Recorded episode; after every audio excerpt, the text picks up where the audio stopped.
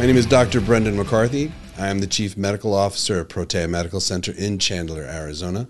Thank you for tuning into my podcast. For today's podcast, we're going to do something a little bit different from the ones we've done in the past. This will be about men. So we're going to switch gears. Before we talked about women, we spoke specifically about a case that I made up as an amalgam of all these women that I've seen and uh, about Julie. This is a one about men, and this is going to be a two part as well. So the first part will be today, and then tune in for the next one. Um, as with all of my podcasts, this is very important that I, I let you know this. I don't just say things that I think, and I don't just say fact just because I think it's a fact. I cite what I say. Whenever I tell you something, whenever I point out a fact, I cite my research. I don't just come up with this just because I think it sounds good.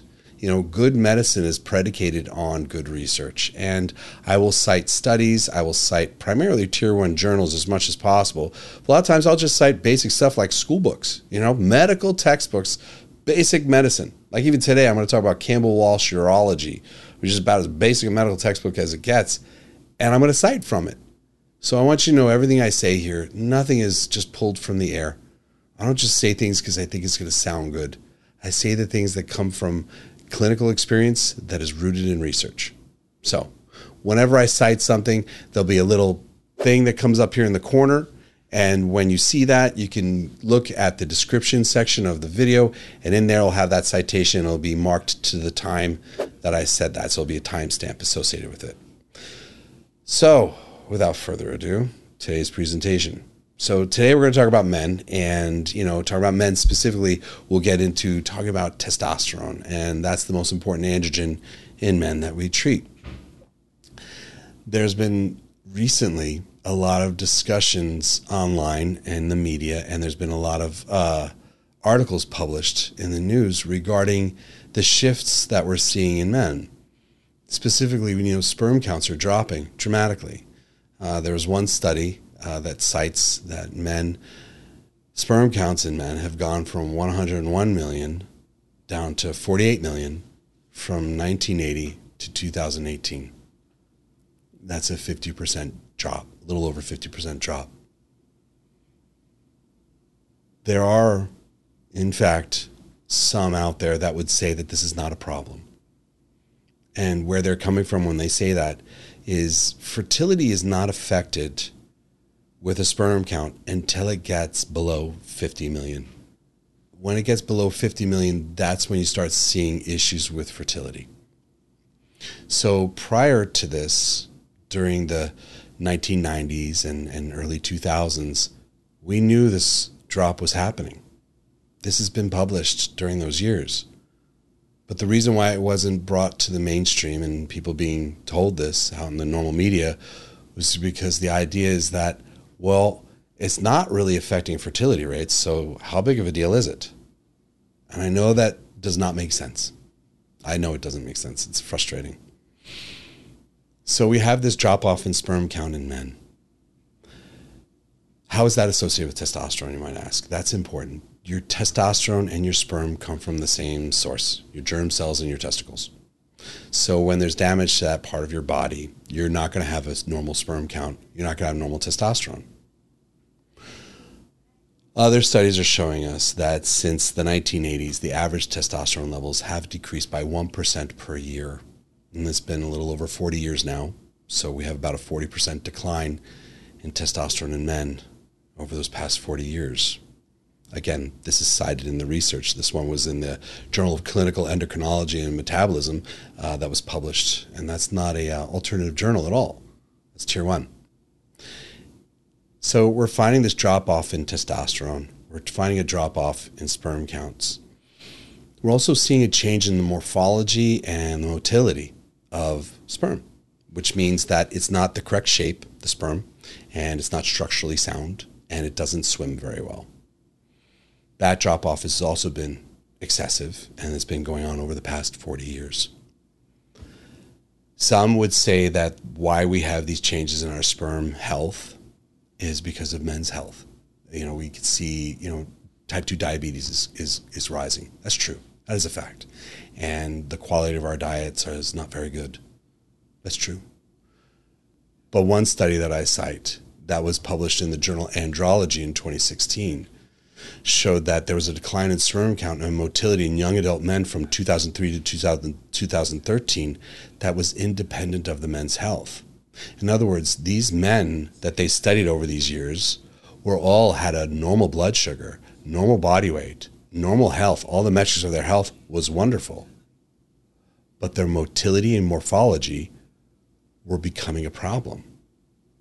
So it's not just diet and lifestyle that some people would portray it as. It's more complicated than that. It's more in depth than that. So we have a drop off in sperm count. We have a drop off in the quality of the sperm, the motility of the sperm. We have all these changes occurring in men. What else is happening? Then in utero, have testosterone levels equal to that of a man, equal to that of a man in the womb. And what was that doing then? Well, it's helping develop the physiology of that boy who's going to turn into a man. It's it's playing a role in developing the secondary sexual characteristics. It's recruiting those stem cells to move into certain positions for developing the body. It's masculinizing him. It's, it's setting him up for who he's going to be as an adult. And and then when he's born, the same thing will happen one more time in that first year of life. His testosterone levels are going to climb up there, back up to like, you know, 700, 800, 900, which is where it would be as a young man. That little one year old baby. What's it doing there too? Same thing, developing him. It's giving him all the characteristics that he's going to look like as a man. It's going to help develop his body. It's going to just set up his definition as, as who he's going to be as a man. Great. This is important. It's been like this since the beginning. Then, as we progress through life, the numbers go down in year two, and, and, and after that, it stays low until puberty. And that's because we want growth hormone to be present, and we want growth hormone to develop the rest of the body to, to mature correctly. And then we go through puberty, we stop growing in height, growth hormone goes down, we go through more of our puberty, our bodies develop into the full masculinity it's supposed to be as a man what we're seeing in the research and we're seeing the literature and we're seeing actually in clinics and in hospitals is that boys are being born with congenital penile anomalies at alarming rates. We have higher incidences of micropenis, higher incidences of uh, hypospadias. And hypospadias is when, you know, the penis should be closed. It should be one tube, basically, you know, it's tube and um, without enough androgens in that in utero, it stays open like a like a tube like that. It's filleted open. Part of development is that it starts to close together. The penis closes together and, and creates the tube.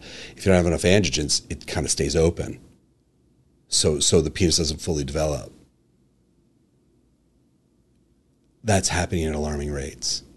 Again, this is cited in, in my notes, in my details of this this uh, description, rather, of this video. We've tried. We tried. we tried videoing this um, several times. Every time I do it, I cut it. I'm like, I don't want to do this. I'm not ready to talk about this stuff.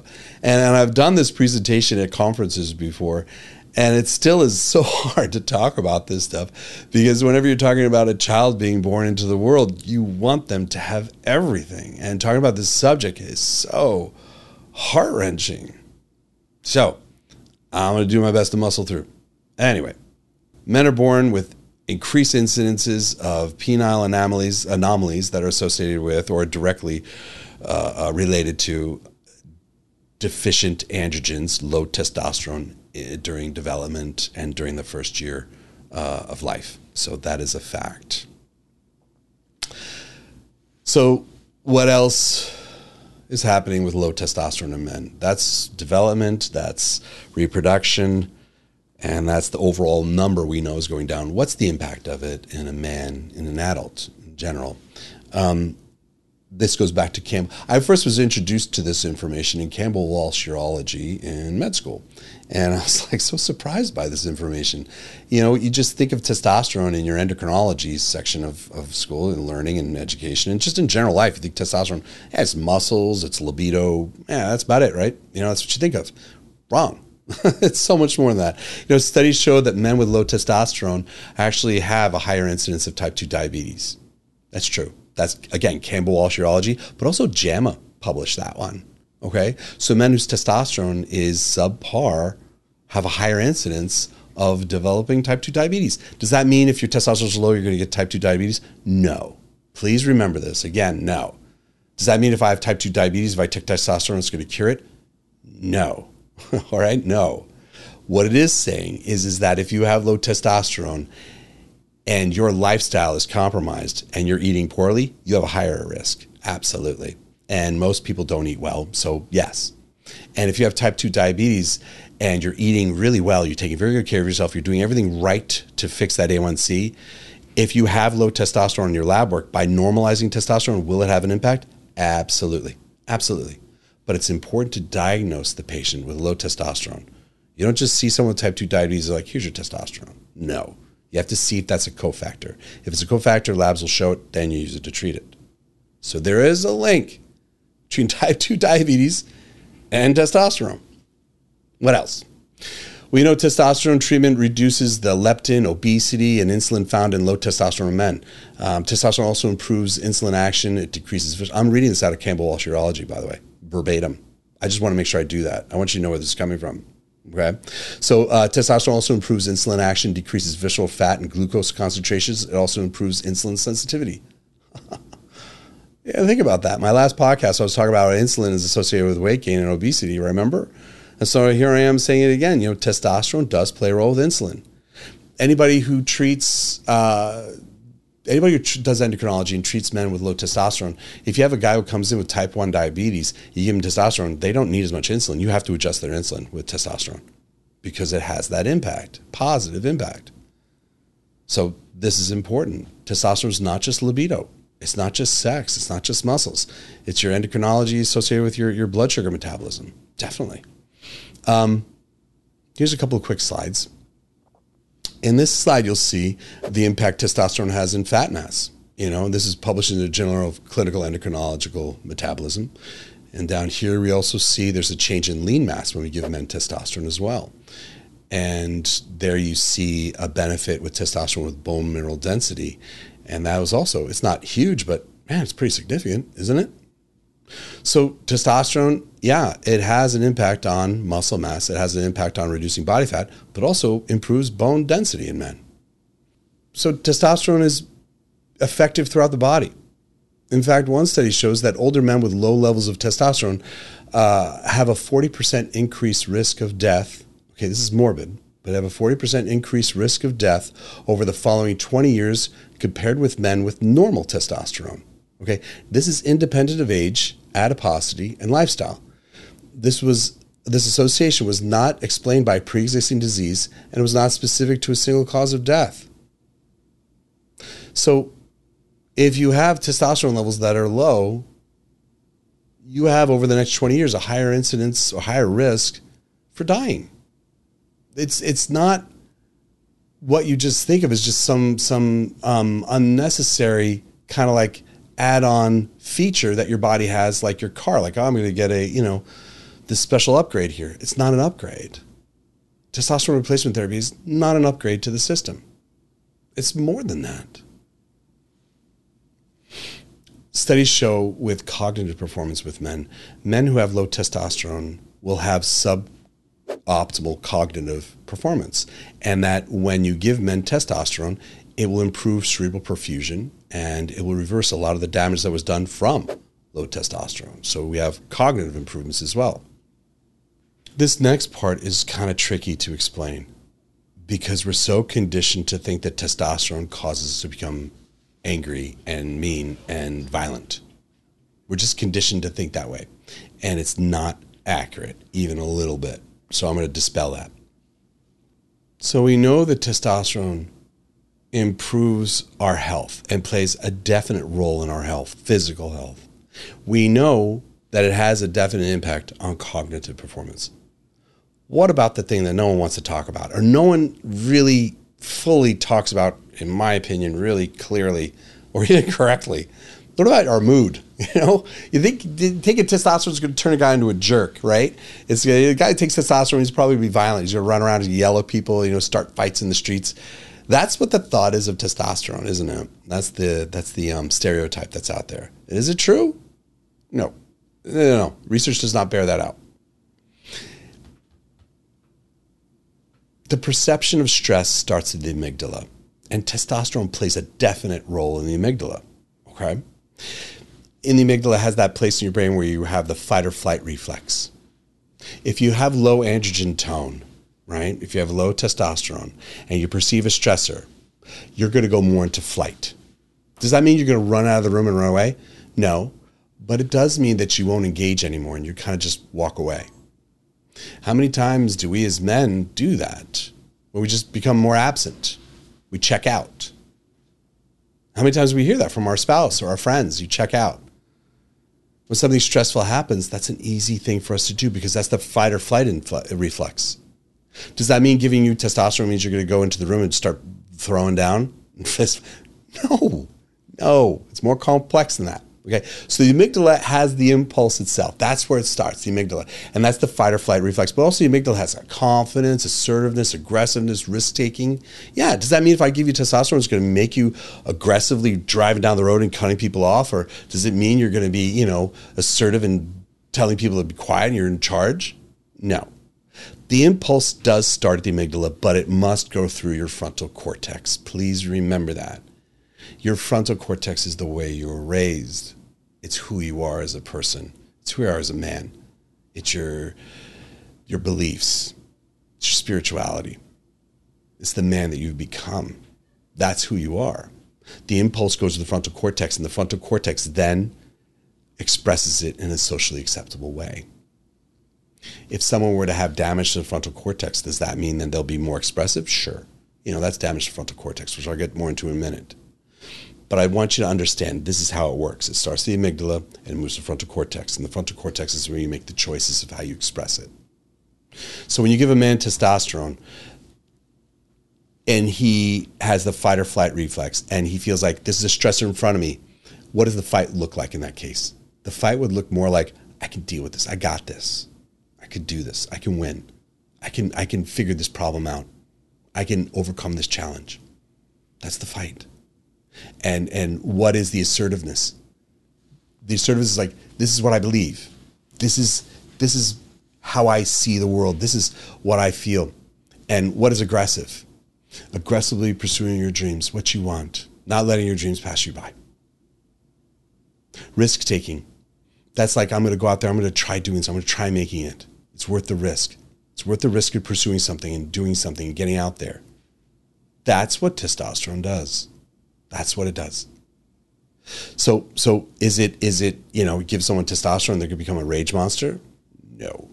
That's not how it works. More. Then I'm going to come back, circle back to to the uh, uh, amygdala. This is complex stuff. and I'm trying to cram a lot into one one presentation today. I know. I know. I will do my best and I will do more on this in the future because it needs to be teased out. I need to go into very specific aspects of it, but I'm just trying to give a global survey of what I'm talking about here. Testosterone, when it gets into your body and it crosses the blood brain barrier, it gets converted into something called the androstenedione class of neurosteroids. Okay. The androstenedione class of neurosteroids modulate the GABA receptor of your brain. That's the gamma aminobutyric acid receptor. And that's where how your body modulates anxiety and stress is GABA. You know, if you give someone Xanax, what are you giving them? GABA agonist. They're trying to calm down that GABA receptors. They're trying to get the body to relax. That's what that does. Testosterone is, in and of itself, an anxiolytic, which means it's an anti anxiety agent. Surprise. it is. Does the journal support that? So, when you have low testosterone in a man, believe it or not, you have a higher incidence of anxiety. And a low testosterone man, the amygdala, when he sees stress, he's going to retreat. He's going to pull back. He's going to have more fear. So there's anxiety and fear going on in there. That's what low testosterone is. We know testosterone to sum things up a little bit. And this is by no means exhaustive. There's more, but this is a good place to start with understanding it. We know testosterone is deficient. We know the deficiency is affecting our fertility. We know the deficiency is affecting children being born.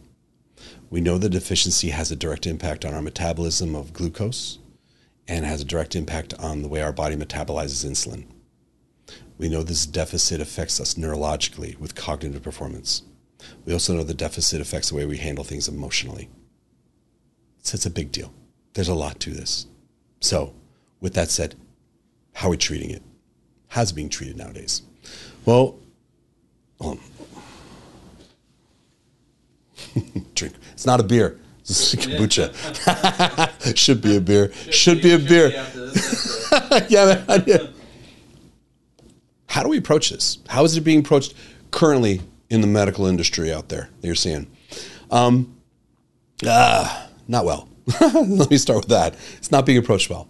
Um, and this is the source of a lot of problems because it's being avoided and not really managed well or thought very well of by the, the, the you know medical industry as it stands now. They're not really addressing it nearly as well as they should. I mean, for the love of Pete, the decline in sperm count, I learned about that in med school 20 plus years ago. I knew this was happening back then.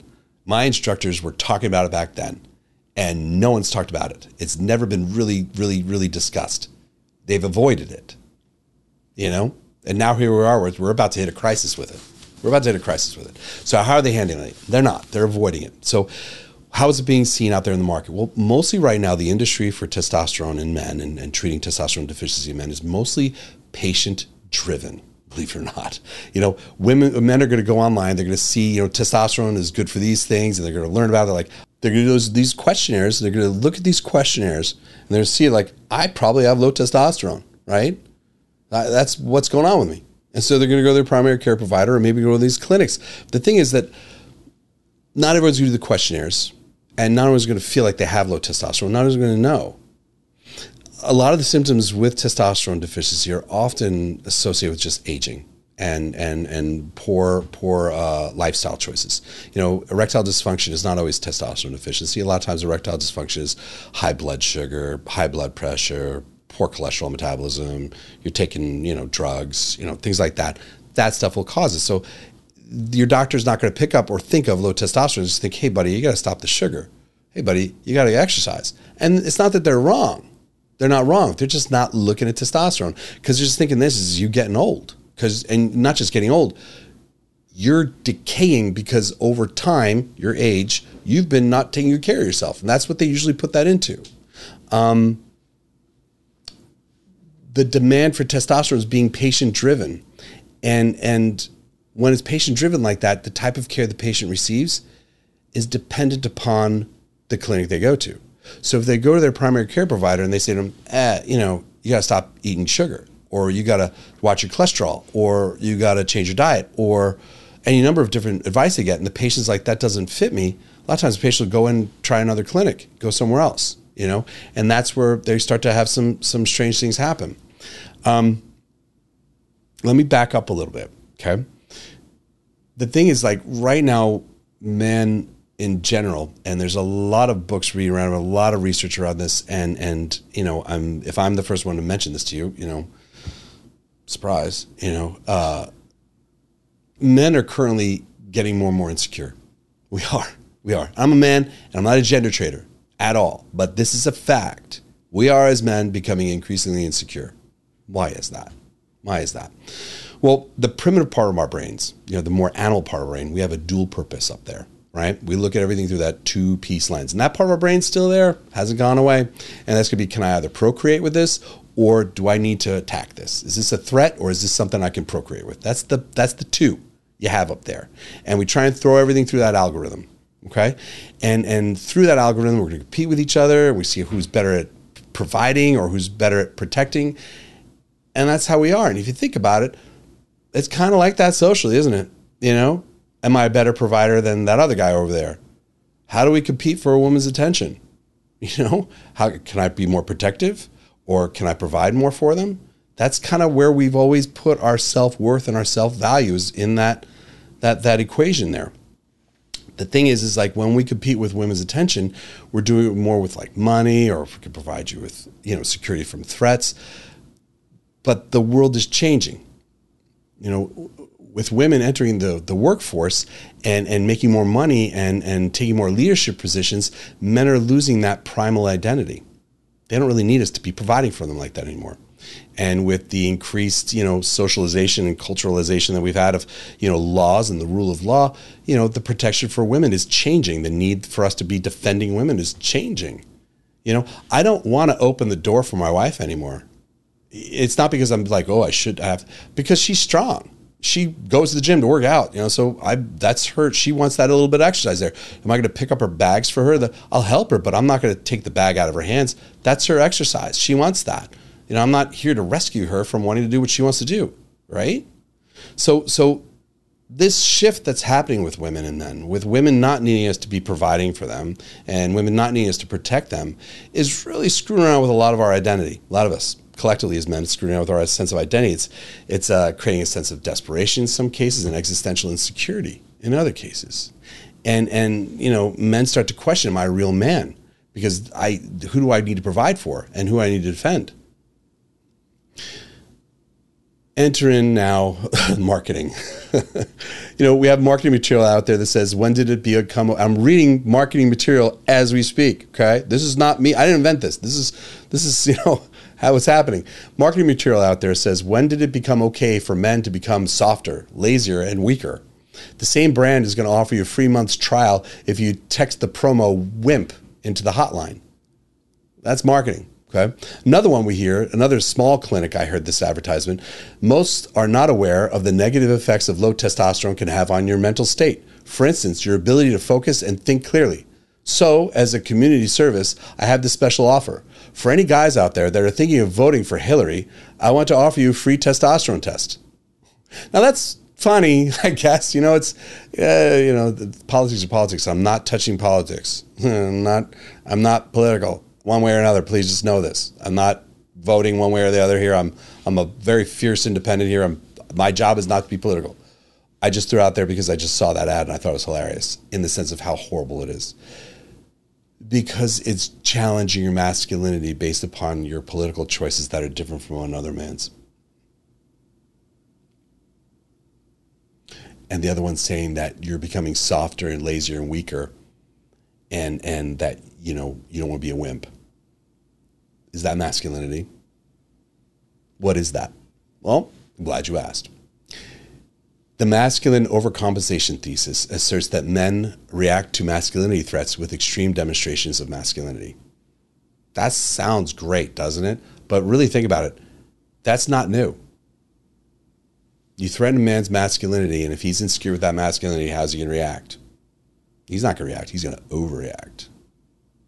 Some of the best insults you can give a guy to get him riled up, you want to trigger a guy is question his masculinity, especially if he's insecure about that masculinity. He freaks out. That's a fact. We all grew up with it. We've seen it throughout our lives. Plenty of insecure guys out there. You can see you just trigger them by questioning their masculinity, they freak out. What happens in that environment? That has led to something called the male compensatory consumption marketing strategy. that is a that is a real thing. The male compensatory consumption marketing strategy. So you question a man's masculinity you have him doubt his masculinity. You have him be afraid of his masculinity with your marketing strategy, and he will overcompensate. And if you direct it correctly, you will sell product. That is what that is. That is what that strategy is. And that's what we're seeing out there in the market right now, especially with testosterone replacement therapy. Current marketing strategies now employing this, um, driving more men into these clinics. More men are coming into these clinics. And is that a bad thing? Brendan, tell me that's a bad thing. Remember the beginning of this episode. What is low testosterone doing to these men? Glucose, diabetes, you're seeing cognitive changes, emotional changes, your wellness. It is not a good thing to have it be low. It's not going to correct the sperm count. It's not going to correct the penile anomalies, but it's going to improve the quality of life of these men that are getting it. Is it bad that they're being driven into these clinics, even though the message is pretty shady? I mean, come on. It's going to help these guys, right? If it was done healthy and well, testosterone is not something you should take randomly.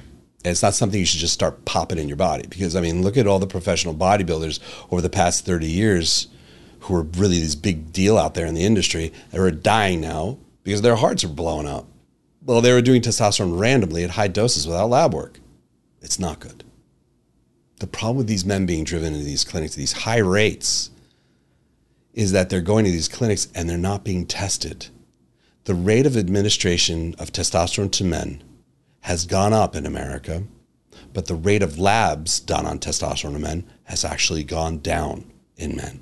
So these men are getting their testosterone replacement therapy, but they're doing it without lab work. So who's to say the level that's in their body? Hormones are not meant to be at some random level. Too much is not good. Too little is not good. Goldilocks needs to be in the sweet spot. So I think I'm going to cut that here at this point because I'm, I've been told I went over. I still have more slides to go. I have more slides to go. I'm going to cut at this point now. Um, there is hope. I know you just listened to one episode and I'm ending on a sad note. I'm sorry. There is hope because there is a solution. And the solution is not something I invented, okay? It's real and it's been out there a long time. It's just not being employed. And it's not hard to do. And so at our next episode, I promise you, I will circle back. I'll go over the things we discussed a tiny bit, but I will drive into more into how it's being treated, how it could be treated better, and what that would look like. So thank you so much for tuning in. I truly appreciate it. As always, if you found something in here that was useful or helpful, please subscribe, like, share it with a friend. You know, reach out to me, let me know. These are things that are important for you, and, and if they are important for you, rather, I will do more on this. Uh, there's so much material to discuss. Um, thank you so much for tuning in. Have a good day.